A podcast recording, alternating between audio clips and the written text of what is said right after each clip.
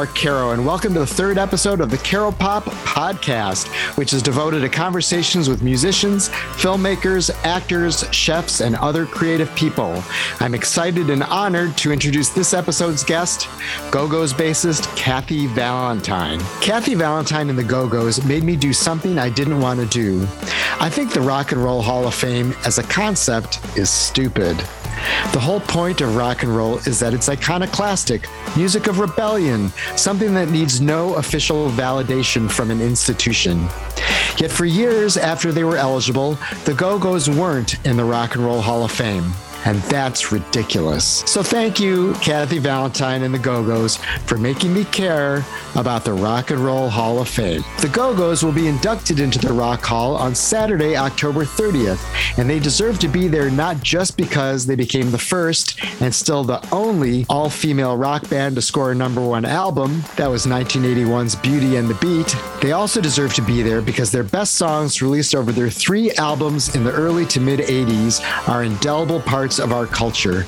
They totally hold up and sound just as vital today as when they were released. Bassist songwriter Kathy Valentine played a key role on those recordings. She and drummer Gina Schock were the last two members to join the five piece band, and their muscular rhythm sections nailed down their sound. Kathy Valentine also offered a ton in vocals and melodies and so much more. The Go Go's were tight, powerful, and oh so catchy. Listen to that bass intro to Our Lips Are Sealed. In our previous podcast, Attractions bassist Bruce Thomas said he'd trade his work on Pump It Up for what Kathy Valentine does on We Got the Beat. The title track and big hit from the band's second album, Vacation, started out as a Kathy Valentine song she originally recorded with her previous band, the Textones.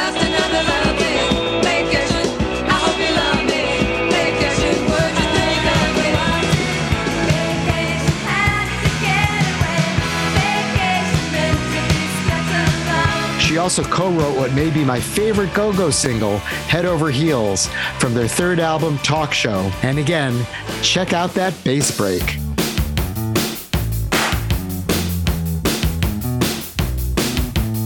The Go Go's broke up, reunited, recorded, broke up, and reunited again a couple of times, with drug use playing a well documented role in the downfall. In her book, All I Ever Wanted, a rock and roll memoir, out now in paperback from the University of Texas Press, Kathy Valentine writes about these band dynamics, but so much more. This is a moving piece of work that goes into detail about her painful childhood in Austin, Texas.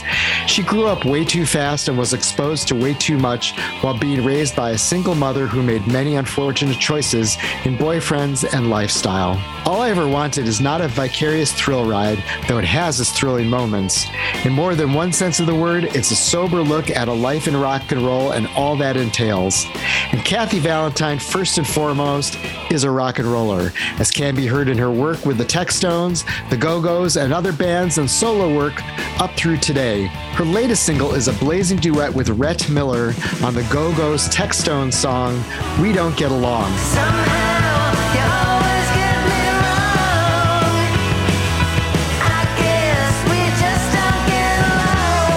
rock and roll quality also shines through in her no BS approach, whether life is dealing out glamour or heartbreak. Kathy spoke with me from her Austin home about work and play with her fellow Go Go's, Belinda Carlisle, Jane Wiedlin, Charlotte Caffey, and Gina Schock, her feelings about getting inducted into the Rock Hall at long last, and what it was like to ride this band's rocket ship. I also learned a little detail that will never let me watch Nick Lowe's Cruel to Be Kind video in exactly the same way. Kathy Valentine has great stories to tell, so don't get up and go until you've listened to this interview. Thanks.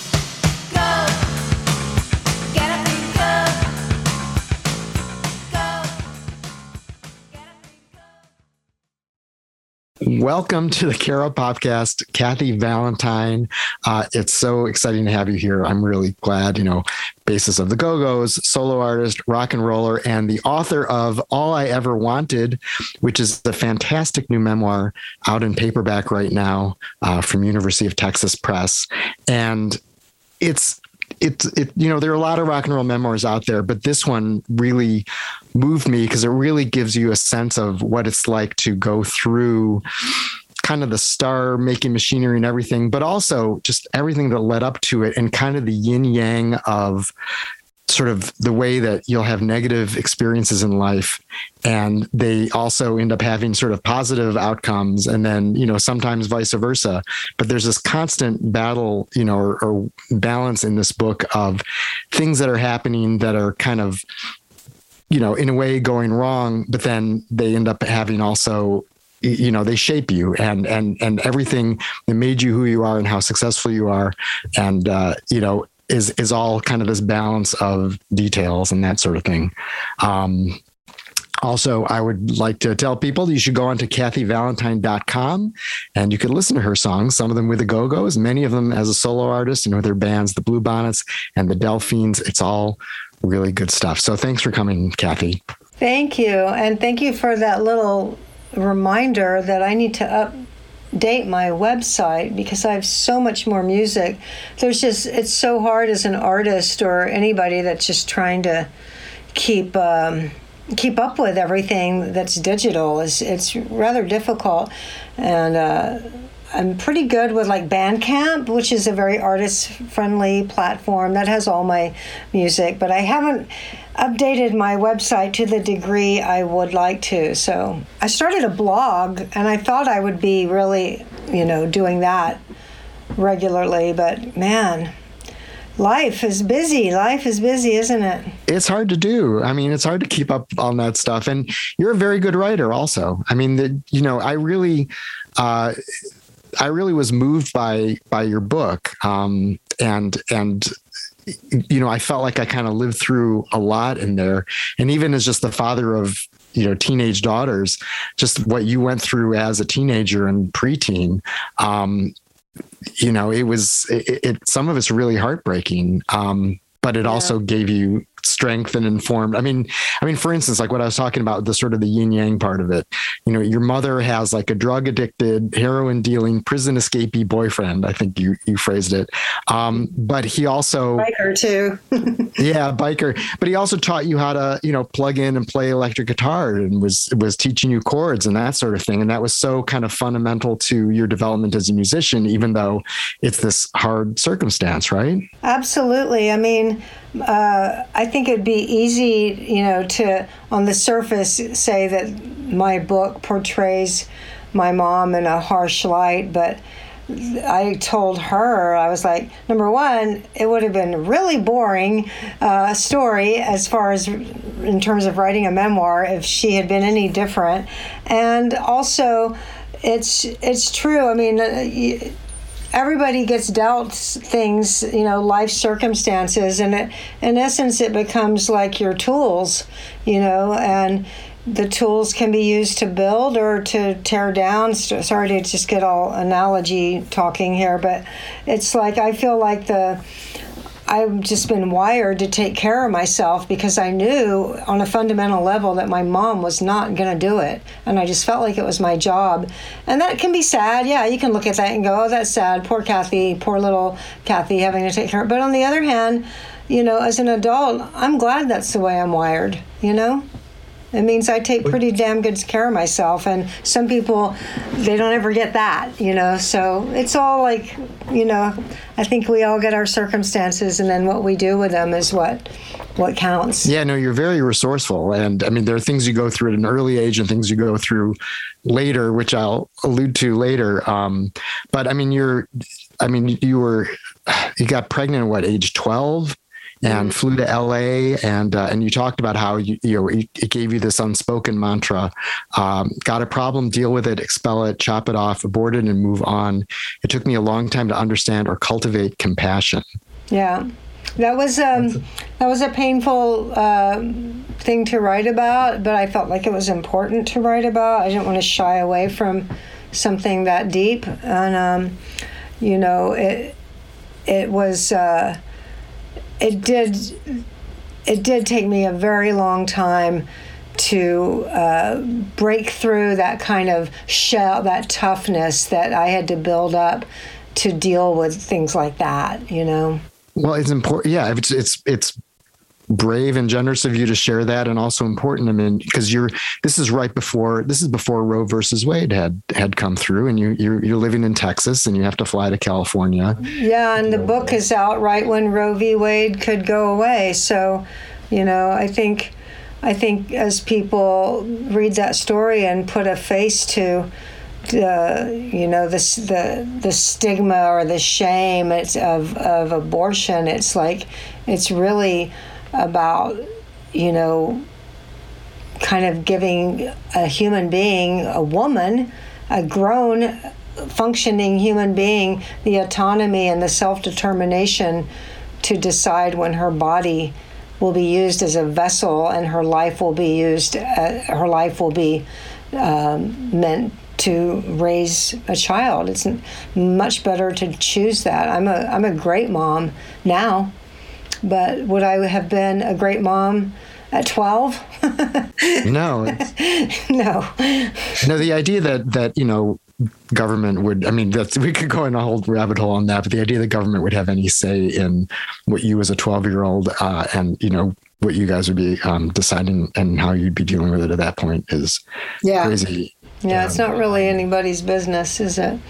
Um, but I'm so glad you read the book and enjoyed it and got stuff out of it, and I, I'm I'm proud of it. I it's quite an. Sometimes I still like kind of have to pinch myself that I actually did it and accomplished it, and I I want to write another book, and it's kind of even hitting me more what an accomplishment accomplishment it was because getting the motivation and the discipline to sit down and write again, I'm, I'm struggling with, and I'm just starting to see like, oh that's really something when you actually do it and get it done you know so did you did you do this book like as a conscious like i'm just going to sit down and write a book or had you been sort of writing this stuff down and then you thought you know what this is a book I had written, I had been writing for a while a few personal like essays that I hadn't done anything with, but that I had thought maybe uh, would go into a memoir one day. But but more, uh, I think the bigger nudge was that I was in school and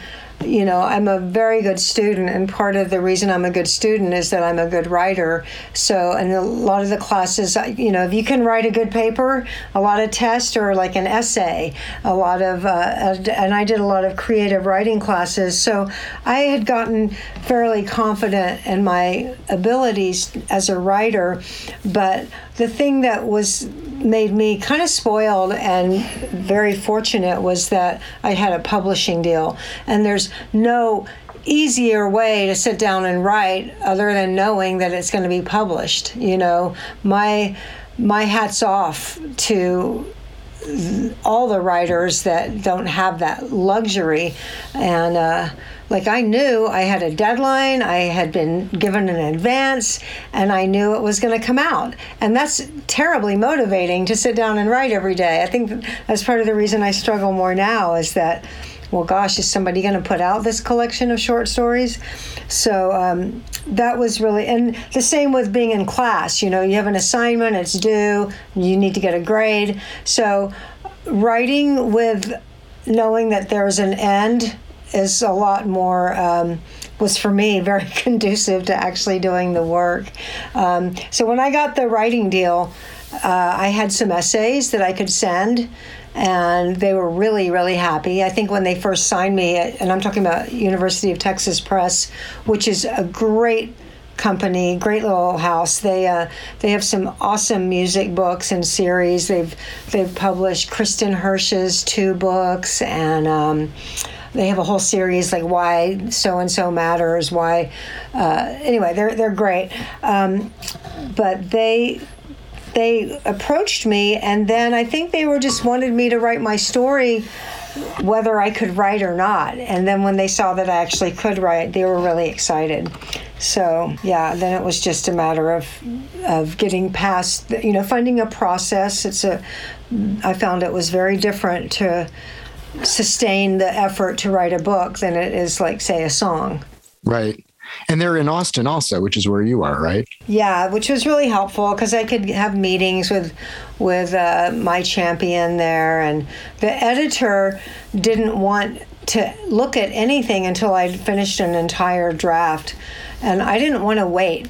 I did not want to wait to do a whole draft to get feedback. So I hired out of my pocket an editor to look at like 10 chapters because I just thought, you know, if I'm doing something wrong, I want to know now. I'm a very quick study, and if somebody can just point out something to me, and that was enormously helpful. And I would always suggest that to somebody if if they if they have an editor that says, "Oh, just give me a draft," I I would do what I did, which is get some feedback before you give them the draft. Because when I did give them a draft, it was just so much better than it would have been, you know. So much of writing has to do with confidence and you you want to feel good about what you're doing because every writer no matter how accomplished and experienced you are is going to have you know points where where you're like this is terrible. What am i doing? I'm wasting my time. And you you you get filled with self-doubt. And anytime you can work with someone like an editor who can sort of give you an outside perspective of hey what you're doing is is on the right track.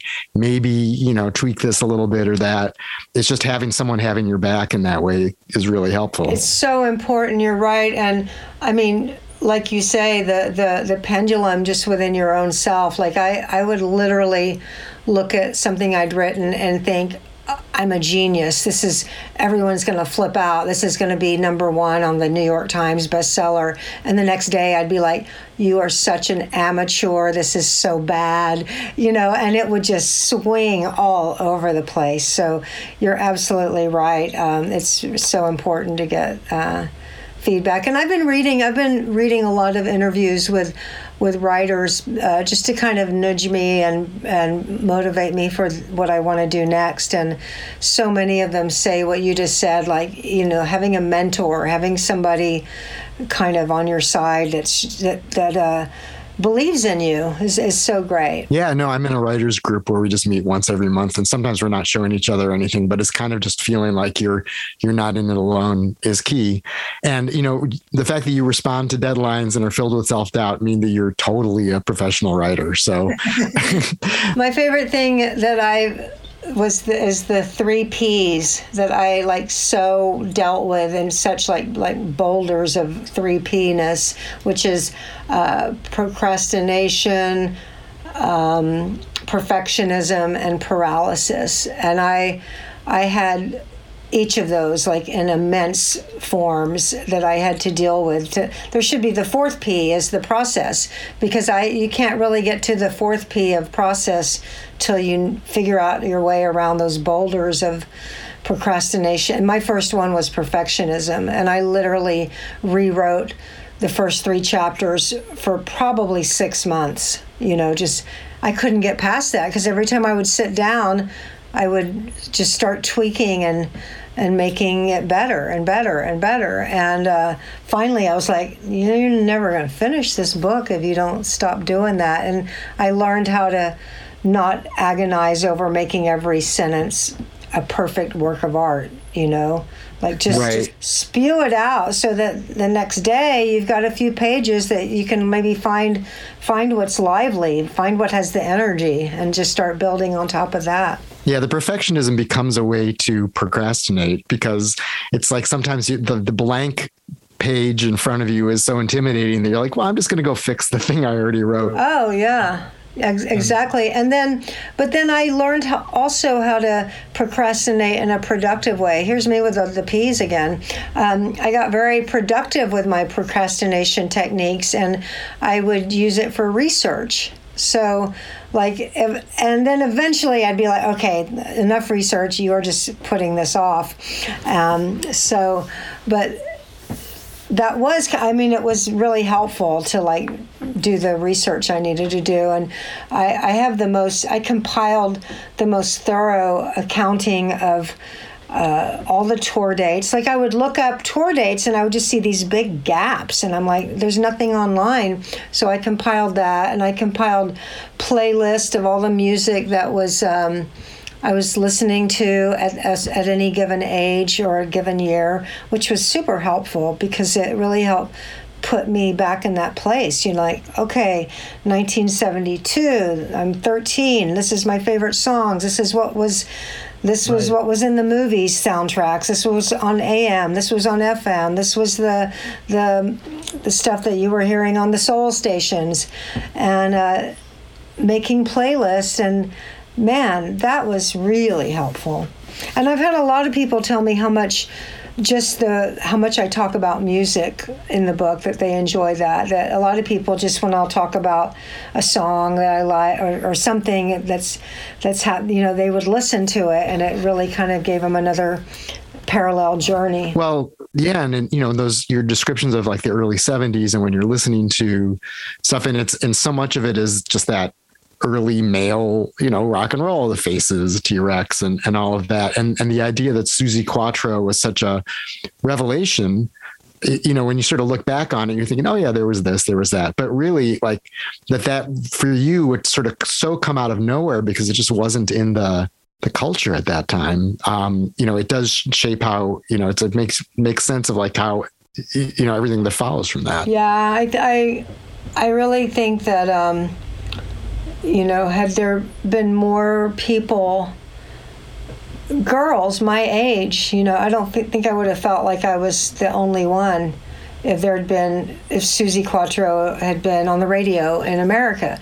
Because when I got to England in 1973, 74, there was lots more teenage female musicians, you know, in England and probably in Australia and Europe too than there were in America because probably because of Suzi Quatro. It's just about visibility, and that's one of the things that um, I think is so important. You know, just that that women's role, even though it might not be have gotten as big as like you know the Stones or the Beatles or something, but it's still relevant to be visible. The whole idea that that in rock and roll it took so long for there to be women who played instruments in rock bands like like like you would think that oh of course there are women who are playing you know guitar or bass or drums or whatever keyboards.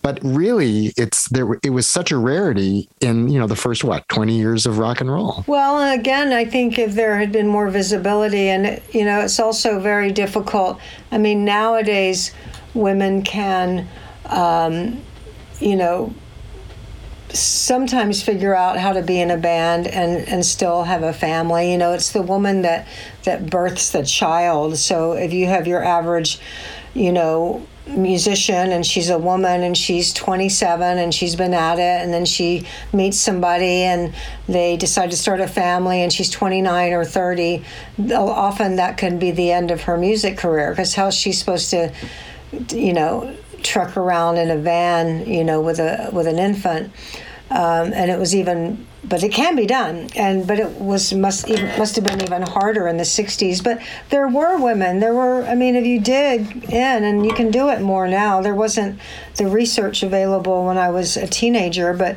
there were bands, you know, in the early 60s that were women. There was women doing big bands in the 40s, and uh, it's they're out. It, it's just kind of a shame that we didn't have the access or the visibility. Right. Yeah, like a lot of times growing up, you don't know about like Sister Rosetta Tharpe. Yeah, I didn't know about sister. I didn't know about Fanny until I was in the Go Go's and in in uh, Los Angeles. I'd never I'd never heard of Fanny. I don't know why. Maybe some people had, but I hadn't. Um, I'd heard of yeah, the Runaways because they were they came through town. You know, I didn't know about the Pleasure Seekers. You know, I didn't. I knew Suzi Quatro, but I didn't know she had a band when she was 14 in Detroit. And I just met um, Genya Ravan a couple of summers ago, and she was showing me video from 1962 of, um, and I hope I said her name right, Genya, I think it is Genya Ravan. Um, I always get mixed up with how to pronounce pronounce that. But she was showing me her band Goldie and the Gingerbreads, Gingerbreads, 1962. I'm three years old, you know if I could have seen that band when I was five years old, I might have been already wanting to play guitar. So visibility is really important. Right. And then by the time the Go Go's form, there's still the sense of it being a novelty, which, you know, I would think looking back, it's, you know, maybe frustrating that it was seen as such a novelty because, you know, five women in a band together in, you know, the early 80s by then shouldn't be that much of a novelty. And how much do you feel like that shaped sort of the career you guys had and you know the way you were able to sort of be perceived? Well, the, you know, the Go Go's formed before I joined, and, and directly out of the Los Angeles punk scene, which was pretty inclusive in terms of uh, ethnic, ethnicity and uh, gender. The LA punk scene, you know, did have women in it. Uh, it wasn't, you know, when I moved there, there there were still more females in bands than there were in Austin. Um, and I had been doing it for years. So I don't think we ever thought of ourselves as a novelty at all. We were just, you know, kind of, we never did see that. But it did uh, feel like that sometimes. I mean, a lot of times we would. I mean, I wrote about this in my book. Like we always had the um, the work, the work part of it. Like you know, when we'd go to the radio station, you know, you could tell people were going out of their way to come look at us or meet us, uh, that more so than they might have with a with a guy band, and you know, we we've never had trouble getting interviewed or getting on TV or getting into uh, a station, but getting past that point to like being added to the radio playlist, it was like the wall would come down. So yeah, in in that respect, uh, I think it seemed kind of like a novelty to some people, but to us, it never did. Right. Yeah, no, you get that label thrown on you of girl group, and it's like, you know, you wouldn't call REM a boy group. Um, it's just a group. But uh, and, and, and, and, the idea of it being girl too, it's like instead of woman, it's it's just Well, you know, when you're young and you're a teenager, I don't mind being called an, an all girl band. Uh, I think there is a time where that's, you know, it's, you know, I wouldn't want to be called an all girl band now. But, um, you know, I, I didn't mind people so much saying that, you know, that, or pointing out that it's all female because um, it is, you know, but eventually it would be nice to have it not be something that you know that that is remarkable you know right you want people to acknowledge and recognize the accomplishment of the band um, but then you also want it to not be just the defining yeah. aspect of the band because then it becomes harder to grow. I was thinking that it's almost sort of like that mentality of, you know, how random people tell women to smile on the sidewalk or something. And in a way, the Go Go's, I'm perceiving, I'm projecting this. You could tell me if I'm right, but I'm perceiving that the Go Go's as a band were kind of subjected to that mentality all the time. Like you're all supposed to be smiling all the time and be the perky all girl band. Well, I think um, that, yeah, the analogy is good because I think, and I wrote about this as well, it was kind of like, um, I think I don't know who the they is, but I'll just for simplicity's sake say they. Uh, the and I don't necessarily mean the man or the patriarchy or the but just the people that aren't cool I guess they they do like to categorize successful women it seems like and I, I see it in in uh, politics and I see it in the workforce and just in career su- successful career oriented women a lot. And and music it just felt like because we weren't like really we weren't like copying men in any way. We weren't like you know posturing the way we'd seen men do or trying to be like what we we weren't trying to look like the Rolling Stones, you know. We were just kind of so that was that was um, kind of made I think people go, okay, so what are they? Oh, they sometimes they wear dresses, but they're not slutty dresses. So let's call them they're the girl next door. Yes, that's what it is. They're the girl next door.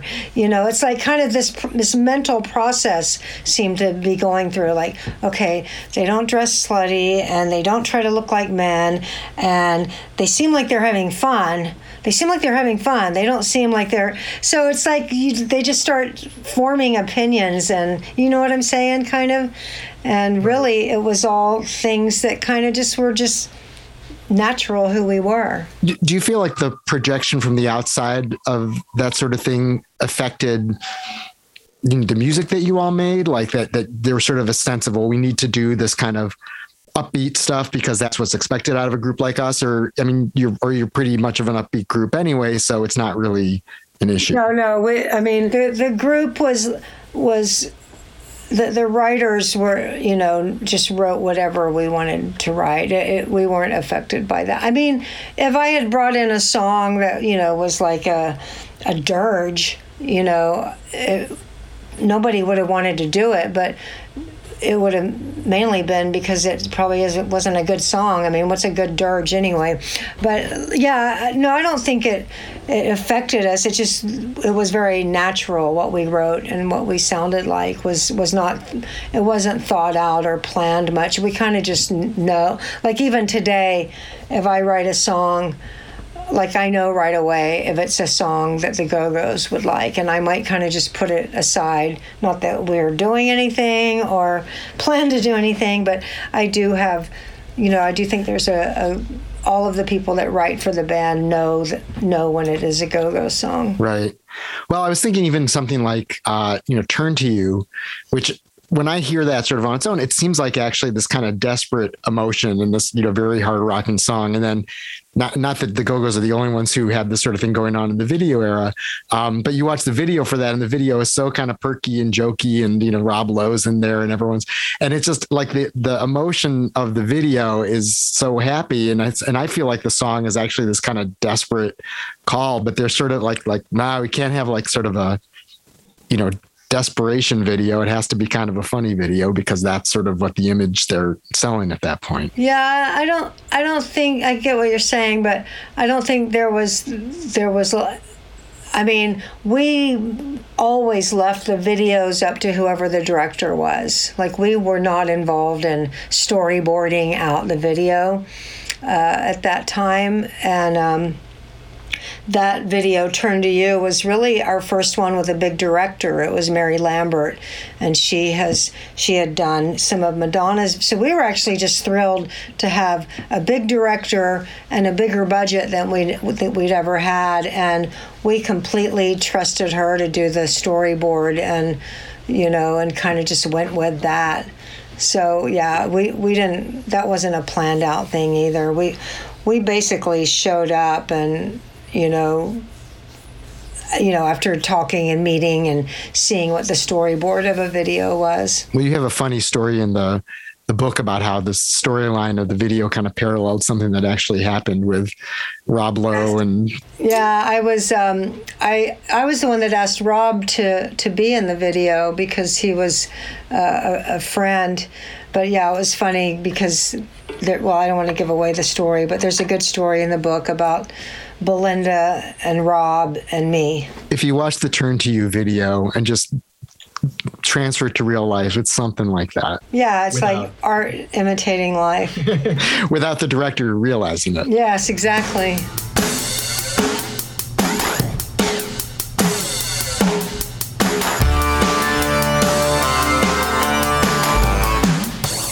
Writing the book, did it make you sort of re-see you know everything like i I mean, when you write stuff down, it sort of puts stuff in perspective. And I'm wondering how much it sort of changed your perspective on, you know, a, you know, your family life and growing up, but also the band and sort of seeing the band in a different light once you were putting it all on the page. Yeah, absolutely. I I have said in all seriousness that the book was the most effective and profound and cheapest therapy I've ever had.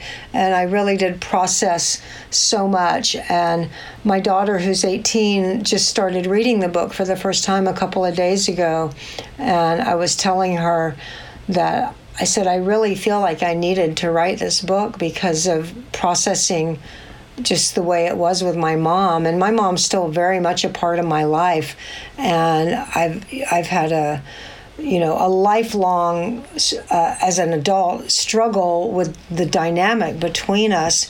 And i think i really needed to write that book to to see the the positives because i had such a resentment and negativity towards my mom and the and people that read the book will understand that but you know there's the book ends in 1990 and there's you know it's 2021. So I've got another 30 years of my mom that I've been dealing with. And it's like the the negativity and resentment was a bad feeling. I don't and it's like I said being wired to take care of myself. Part of taking care of yourself is ridding yourself of negativity and resentments and stuff. And the book did wonders for me in that way because I saw all the all her failings, but I also started to see a bigger picture about how given her capabilities, given her nature, she did the absolute very best that she could, and she um, she was in her own way extremely supportive. I mean, my entire career might not have happened if I'd had a traditional mom and dad, and most likely wouldn't have happened. Most likely, no traditional mom or dad would have said, "Okay, you can drop out of school."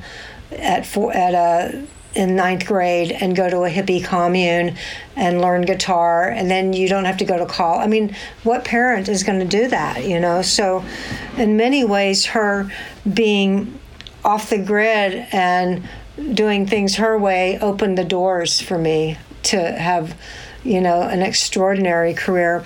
So there's that whole thing. And then as far as the band, it was extraordinary in that regard too, because when I started the book, I was in the aftermath of a horrific uh, breakup with the band. Yeah, they had kicked me out, and it was a, a, a horrific terrible time in my life. And I had come to terms with it by 2015 because all the crap went down in 2012. So I'm three years out of the band and I'm like worried. I'm like, well, what's it going to be when I write about the Go Go's? You know, is it going to be all like sour grapes and bitterness?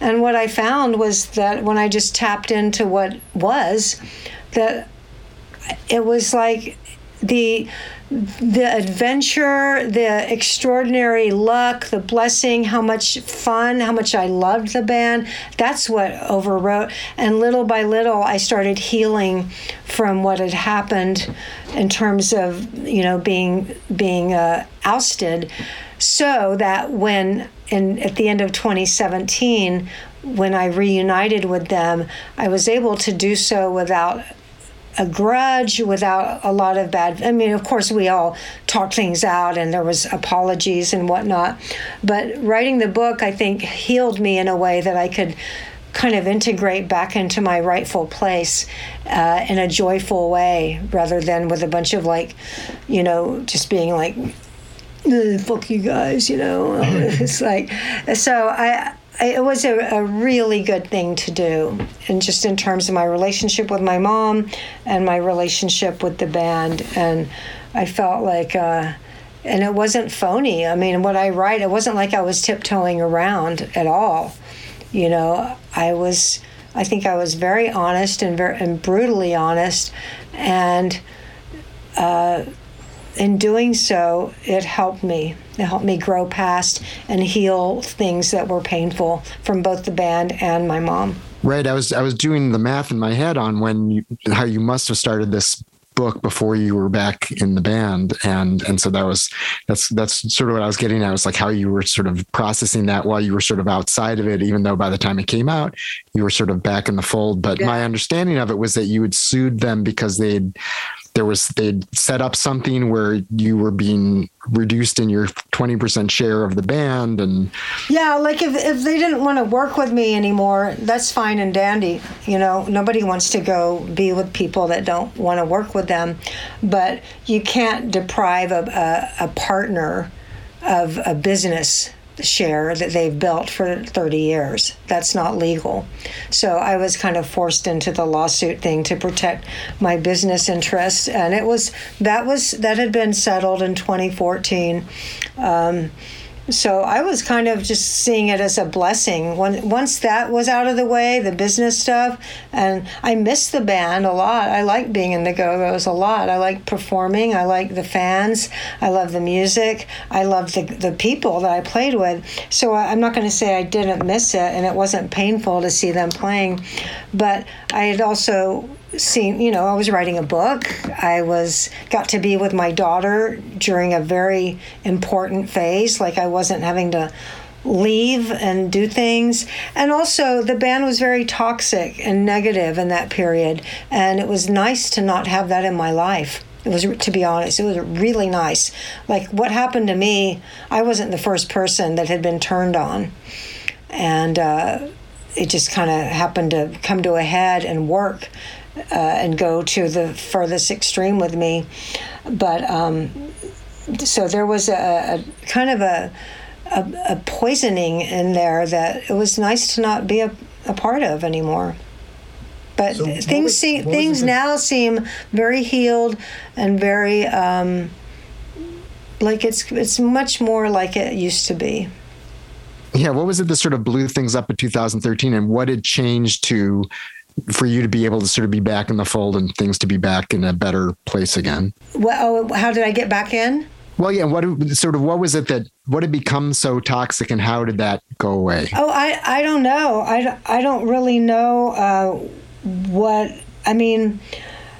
I mean, there's there's I I have ideas about things, but um, there's just a, a history of, you know, some people. It's like a marriage. It's like being married to you know four people and in a long-term marriage or a family even you, you know sometimes i think everybody's had this experience where like you know you you get in an argument with your with your partner or your sibling or something and then out of nowhere they'll kind of explode and say you always do this or you never pay any attention and you're just like what? What are you talking about? So i guess what i'm trying to say is in any long-term deep uh, relationship, there's things from the past that people hold on to, there's hurts, there's scars, and things that you might not have even realized. And then there's personalities that have some people you know have resentments and sometimes people have they're jealous you know they're jealous because somebody else might have something outside of life that they want or sometimes people uh, something about a person will reflect back to that person something in themselves. It's just, I, I hate to be so vague, but I'm not going to specifically say things about people in my band, you know, but right. I don't really need to because I think any person that hears what I'm saying knows what I'm talking about. It's just uh, long term relationships, whether they're marriages or families or bands they are, uh, you know, people are complicated and people are different, and the way they deal with stuff is different. So, um, yeah, there there had been there had been things in the past where where people had been targeted to get out. And you know it's if anybody's this interested in it they can go read my my lawsuit. But it's you know hopefully people have something better to do with their time. Right no, it's uh, these band dynamics are are really tricky, and and I, I have no idea whether this informs any of it at all. But you were really the final piece in the Go Go's becoming the Go Go's. Um, uh, Gina Schock, and then you you were sort of the Ringo of the band because they were they were they were already you know writing songs and performing, but they needed that final piece to make them sound like a cohesive band and become the band that everyone you know fell in love with. Um, and but I'm wondering whether you know the fact that you were sort of the last in is that something where because I'm sort of like that and sometimes where I've sort of like joined a group that's already cohesive you know of whatever I always sort of feel a little bit more like the outsider and that stuff can linger even when I mean obviously it's been many many years. Is that something that lingered with you or was it really like no we're just you know it's the five of us because we're the ones who went through everything? Oh no I was never the outsider in any regard ever in the band I mean, everything that happened to us that was any major import happened when I was in the band, and I never felt like the outsider, and I was never treated. I was integral. Tell me about the sort of creative process of you know just working on the songs and and collaborating on the songs and how each of you would would write differently like whether charlotte or jane or you or the combination of them um, well i mean we we tended to uh, sit down together and write. Nowadays, it's different. You can just send people files or, you know, send them things. But back then, it was pretty much sitting down together in a room and um, at a, a, typical songwriting session, it would be you would try to come up with some ideas and play them to each other, and then you know the writers would kind of go, "Oh, that I like that. Let's work on that." And it's usually just a little bit of an idea, and then you're just sitting there with your guitars and like, "Well, what if it does this next?" Or somebody might go, "Oh, I have a chorus from a song I was working on. It might fit perfectly. Oh, let's hear it." It's just a very malleable, fluid kind of thing that could go in any direction when you when you collaborate. And uh, I like collaborating a lot. I, I think it's I think it's a it's it's a, a, a, really great way to write. I think it's a lot di- more difficult now because we have really different tastes, all of us. Uh, you know, writing the song Club Zero was, was not easy, not only because we were in different places, but we all have really different tastes. Um, and I would, I think, um, I think that uh, it's just everything is a lot harder now, you know, to in terms of being in a band when there's a, a period of time where everybody's young and has the same drive and the same direction and the same energy, and it's all very uh, got a synchronicity that has a lot of power to it, and that momentum along with having great songs, you know, led to us having a lot of success. But it's a it gets very different, you know, when you get older. You, you don't have the same the same drives and whatnot. Well, your taste is, I mean, from listening to your more recent stuff, I mean, you've been a rock and, you know, guitar rock and roller throughout your career and you were a guitarist before you learned to play bass to be in the go-go's and you moved back to to guitar and and what and it just seems consistent that there's like a you know aggressive guitar sound which is something that that I love also. And and that there's maybe was a tension then or now of like sort of the rock versus the pop. And especially in the 80s when all that sort of thing was really pronounced. Um you know and I'm wondering if that was sort of part of the the taste thing too and that maybe you know some some people wanted it to sound a little more you know that kind of 80s synthy sound and some others are like no we need to you know richard gottehrer's production was already too slick. We need to not go more slick that sort of thing. No i mean i think there's everybody has a song or two that they might not you know it's like i've, I've certainly got there's a couple songs that i don't care for at all but most of the time a song doesn't doesn't get played unless everybody's into it you know, and, and doesn't get on an album unless everybody likes it. Um, and I, I certainly would do my best to make a song be the best it can be.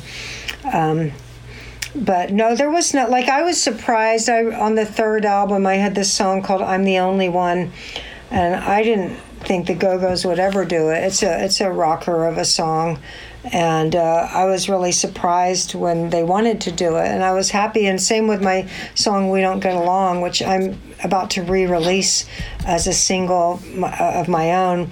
I'm redoing some of my songs that I did in the Go Go's, and uh, I was surprised when they wanted to do "We Don't Get Along."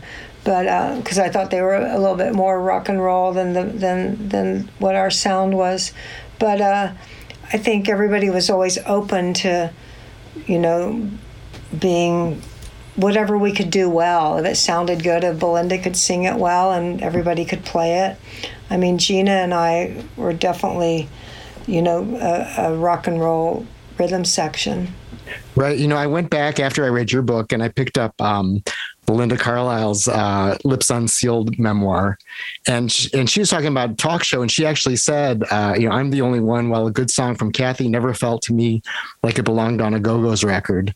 And then she also said that "Turn to You" was one of her least favorite songs, and I was just like, "What?" Mm-hmm. Like those are like the rockers for me.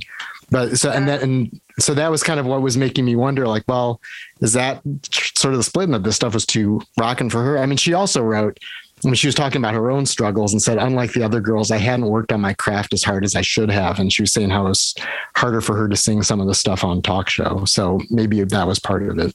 Yeah, I think, you know, she might, I think at that time, you know, she, she felt, I think she felt, um, displaced somewhat, not as a singer, but as a as a vocal force in the band. And I think she probably, I'm just speaking, she's never, we've never had this conversation, but I think it's possible that she felt like she was just the one that sang and that her opinions weren't as important or something. I, I, think over the couple of years, she just might have felt that. And if she had an opinion, like, I don't think I do a good job on I'm the only one, she might have just well, every she might have been more leaning like, well, the producer likes it and the band likes it, and I'm going to do my best at it, you know. Uh, but all that's changed. You know, she, Belinda is very opinionated and has a lot of confidence about what she can do now. I just think that was a, a difficult record at that time. Everybody was kind of fracturing a lot, and I'm just speaking, you know, like she might have just felt it might have just taken her some time to realize, you know what, I don't really like that song that much or whatever. Uh, but I know I'm, I'm the only one is like, I'll probably redo that one. I wrote it with Carlene Carter and a, a great guitar player friend of mine named Danny Harvey. And I might, I've been having a lot of fun uh, revisiting some of my Go-Go's uh, contributions and doing them, redoing them in updated ways. I've been having, I did Beneath the Blue Sky, and I've got I'm the Only One coming out. And I think I'm also going to do I'm the Only One and Can't Stop the World. I think I'll read. Right do redos of those. That sounds great. You know, the the album that fewer people know is God Bless the Go-Go's, and there's interesting material on there that you were involved in as well, like the song Apology, which has that key line, I'm sorry, but I have no regrets. And then there's a song Daisy Chain, which you co-wrote with Jane Wiedlin and Jim, Jill Sobule, which is filled with regret. And uh, I was just like, I was listening to that and looking at the the lyrics and says, that at number one, not doing so fine, still having some fun, spilling the wine. The rising sun never felt too kind. We were out of our minds, trying too hard to play the part. KV, that's you, burned out like a shooting star, been brought down by a broken heart. We were falling apart. Who knew we were uh, we were going down? So careless with what we found, uh, making and breaking our daisy chain. And that's the last song on the album. So that's it. Sounds like it's sort of uh, you guys looking back, like okay, this is sort of what happened to to yeah, us and we how were we're trying back. to we were trying to kind of just tell our story you know and acknowledge our story it was our first album in i think 20 years and uh, I remember very well writing that song with Jane. Jane and, and Jill Sobule had started it, and I just loved the music. I don't even know what direction they were taking it in lyrically, but I loved the music and said, you know, I think we could. This reminds me of like, you know, a the Hoople song or something, and and I so I worked on the music and. Uh, we came up with the idea for it to kind of tell our story and it seemed like just a, a perfect thing and and then like somebody said like that because we called it daisy chain and somebody said that that's like some sex thing which kind of ruined it you know? I'm like like, like, not that daisy chain people. I didn't know that there was such a thing. It kind of sucked like no that's not what we were talking about. Yeah that would that would give the song a very different meaning from what's intended. It's like why do people have to ruin everything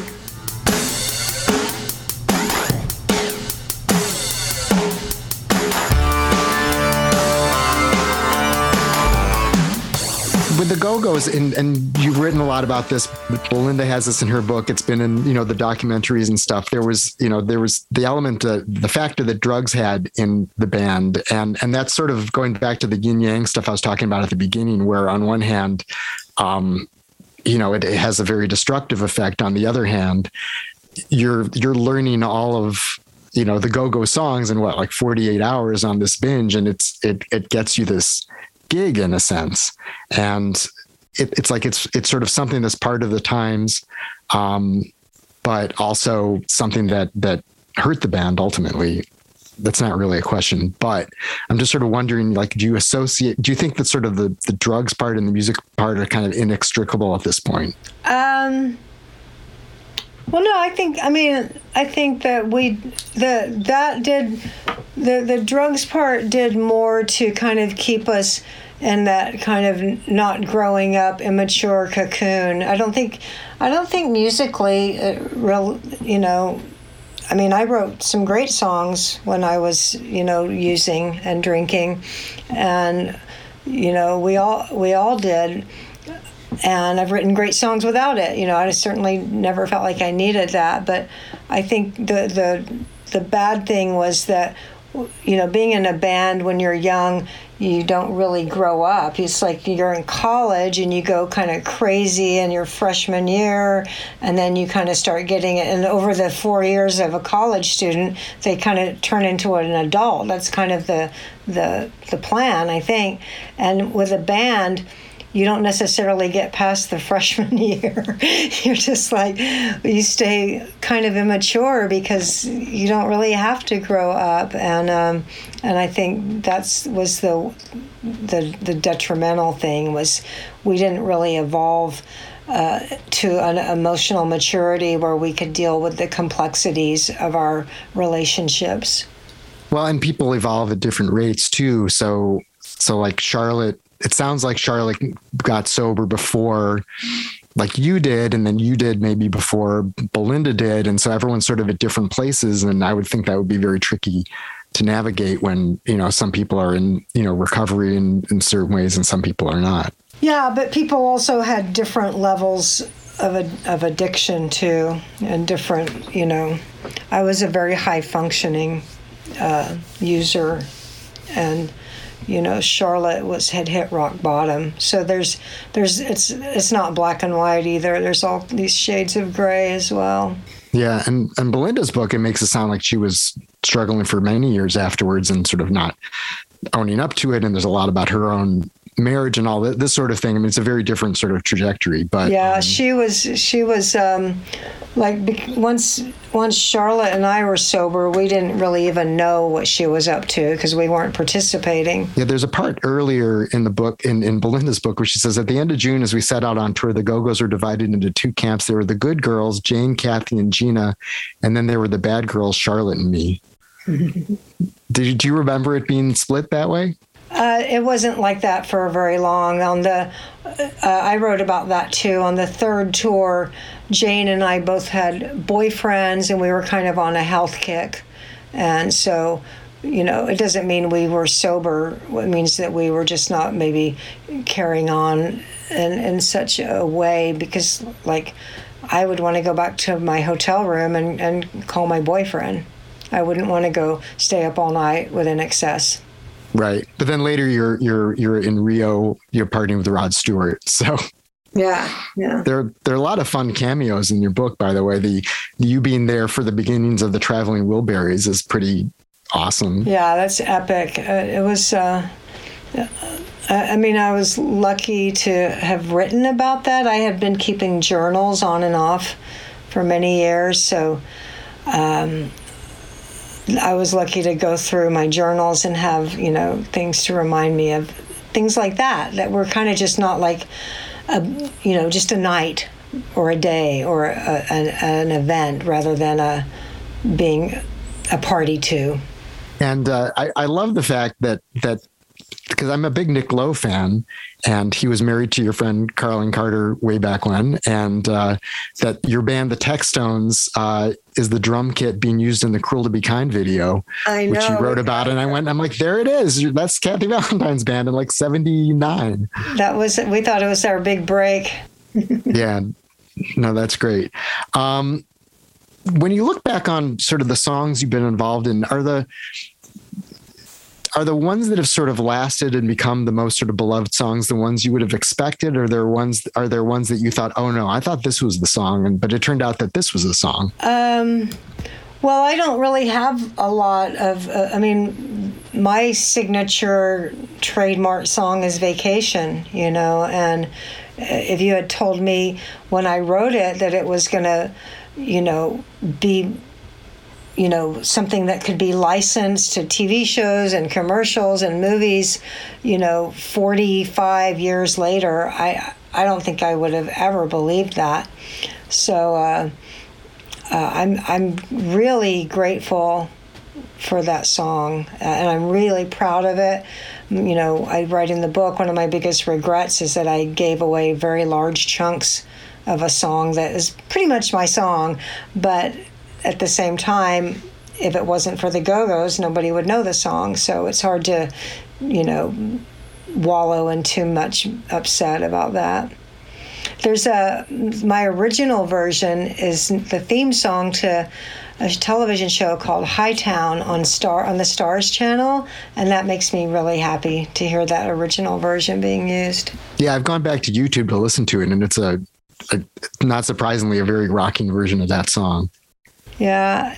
It's funny though, like I was saying, I'm going to redo a lot of my songs that I brought to the Go Go's. I don't really want to redo that one. You know, I just, I don't know if I could do it like the other ones I've redone. I'm not saying they're better. They're just, but it is a take. It's my take on my song. And it's funny on vacation, I just not sure that uh, I have a. T- I'm really, I think the Go Go's version of vacation might be the definitive version. So I don't know. Maybe one day I'll do it. Uh, what my my my uh, big goal is to do a version and get like you know Tyler the Creator to do a rap right in the middle of it. That's like my dream. That would be great. And uh, another favorite of of mine is uh, Head Over Heels, which you which is a yeah. co-write. Yeah. Tell, tell, me like the process of how that song came to be. I went to Charlotte's. We were writing for the third album, and she sat down at the piano and and started playing um, the verse and I just loved it. I loved the way she she had a confidence at the piano that I hadn't ever heard in her guitar playing, and she hadn't played a lot of piano, you know, in the band, and uh, I just loved it. And I I had lyrics, and I started singing the lyrics to what she was playing, and I think it was her that came up with the title um, so I, I don't think that sounds like a title I would have come up with. I think it's her title, but uh, most of the lyrics I wrote, and we worked on the melody together, and uh, it's really. I mean, I've played it on the guitar, just kind of you know. Sometimes I do little, especially with my book. I'll go out and I don't like to just do readings. I like to talk about the book, play some songs. So I've, I've done Head Over Heels on guitar, and it's it, it can be done, but the piano is kind of makes the song really special. Well, and it's just it's such a muscular recording too. I mean, the band just sounds fantastic on it, and you've got your your little bass break in there as well. Um, yeah. But it's just like it's just one of the best you know recordings you guys did. I think. Yeah. No, I I, I was I'm really proud of that record. I, I listened to it for the first time. Uh, I don't listen to our music really at all, and I listened to it not that long ago, and I was like, oh wow. Like even some of the songs I thought weren't good, I, I like a lot. I think it's a solid record, and, and it's it sounds. I mean, I'm, I'm you know, I know that there was some both of both you and Belinda write about sort of the disappointment of hearing the first mixes of the first album, which actually still sounds pretty lively to me now. Like I think that actually you listen to that record and it still pops out of the speakers. Um, but there's a sort of another element of you know production going on on talk show as well. Yeah, well, I think my um, Martin Rushent was definitely the right guy for it. I have to fault you guys for something because I've always been, you know, feeling my feeling on the Rock and Roll Hall of Fame was, you know, it's like the end, it's antithetical to actual rock and roll. Like, like rock and roll is not about something that's official, officially, you know, recognized in a museum. Yeah. It's like rock and roll is something you see on a stage where the sticky floor and all of that. Yeah. So I, so I, so I go in with all those feelings and but at the same time, I'm like, but of course the Go Go's should be in there. They have to be in there. You know, damn it. Where the hell are the Go Go's in the Rock and Roll Hall of Fame? So you guys made me care about who's in the Rock and Roll Hall of Fame when I really didn't want to care about it. Mm-hmm. And I was very glad when when you were voted into it because it's the the world seemed a little bit more right because of that. Yeah, I mean, I'm, I know a lot of people are upset with it. I guess. I, I mean, but it seems like people really? are upset. Well, it seems like people are upset always with with who was in, and and I've never been like that like where i could even care like like you it's like i mean some people they get really upset about who gets in and who doesn't get in i do think it's kind of weird that the new york dolls aren't in You know, I do think, but it's it's still. I don't know. I just can't really. But uh, I think um, I think it's a really good thing. I hope that it opens the door a little wider for women to to be. Like, like I said, it's it's really about visibility, and you know, I don't think you can. I don't think you can dismiss an, an accomplishment by a, a female act just because it wasn't as big as some equivalency of a male act. I don't think that's the. It's about education in a museum and about um, acknowledging something. And you know, no matter what, we we did we we were not the first all female band.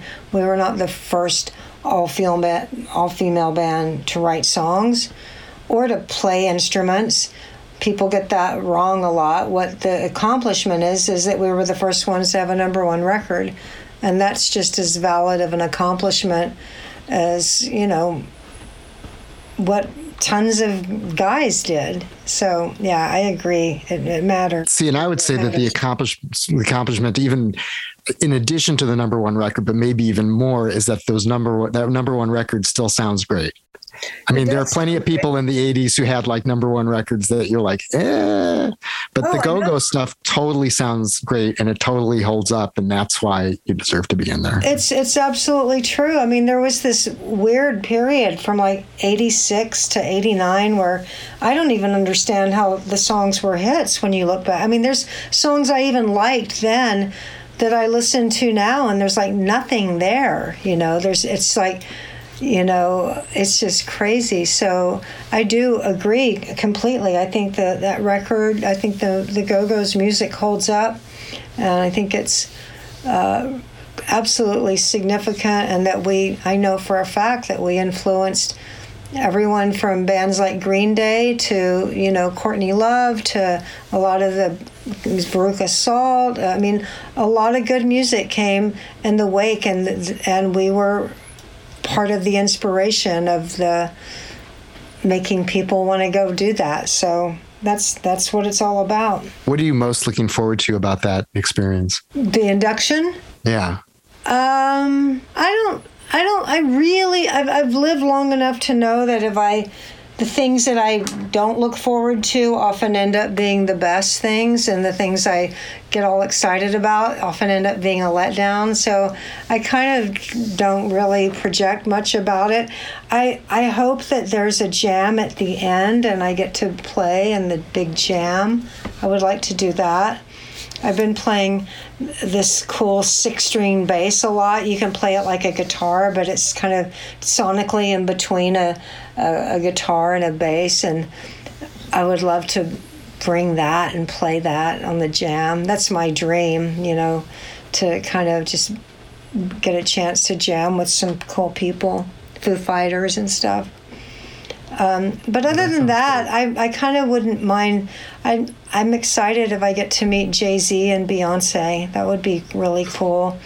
Um, I don't know. I think it's just, I'll be excited because I get to see my daughter. She's coming and she's coming, she's going away to college. And so it'll be a, a good little couple days that I get to see her. So I'm, I'm excited about it. And, you know, it's always fun to get dressed up. Well, it sounds like it should be a fantastic party. So have a have a wonderful time with it. You you've earned it. Um, you know, again, all I ever wanted out in paperback from University of Texas Press, KathyValentine.com. Go check out her music. It sounds great. Thank you so much for being on this. I really appreciate it. Thank you, Mark. I enjoyed it too. That's a wrap on episode three of the Caro Pop podcast. Thanks so much to Kathy Valentine, whose book, All I Ever Wanted, a rock and roll memoir, is now available in paperback from the University of Texas Press. It's a great read. Check it out. Also, go to her website, KathyValentine.com, to read more about her and to listen to and buy her music. That includes her new duet with Rhett Miller, We Don't Get Along. The Go Go's will be inducted into the Rock and Roll Hall of Fame on Saturday, October 30th. The next Caro Pop guest will be Lonnie Jordan, singer, songwriter, and keyboardist of the band War. You know their songs such as Lowrider, Why Can't We Be Friends, The World is a Ghetto, The Cisco Kid, All Day Music, and with Eric Burdon, Spill the Wine. Could you name its members or tell me much about them? Why is this band, which broke so much ground with its mix of soul, rock, funk, Latin rhythms, and jazz so under-recognized. And no, this isn't the band that sang War. What is it good for? That was Edwin Starr, and the fact that people get that confused drives Lonnie Jordan crazy. At any rate, Lonnie Jordan has amazing tales to tell that only could have happened in LA in the late 60s and 70s. One involves Jim Morrison in a Superman costume. You have been warned. Thanks to Lou Carlozo, the producer engineer behind the Caro Pop theme, and so much more. For production, engineering, and arranging work, check out Carma Productions Worldwide. That's Carma with a C. And email Lou at lou at qwoted.com. That's L O U at Q W O T E D.com. Thank you to Marty Rosenbaum, master web developer and troubleshooter extraordinaire and fantastic person. The Caro Pop is produced by Chris Swake, who makes it sound much more professional than it really is. Thank you, Chris. You rock. I'm Mark Caro.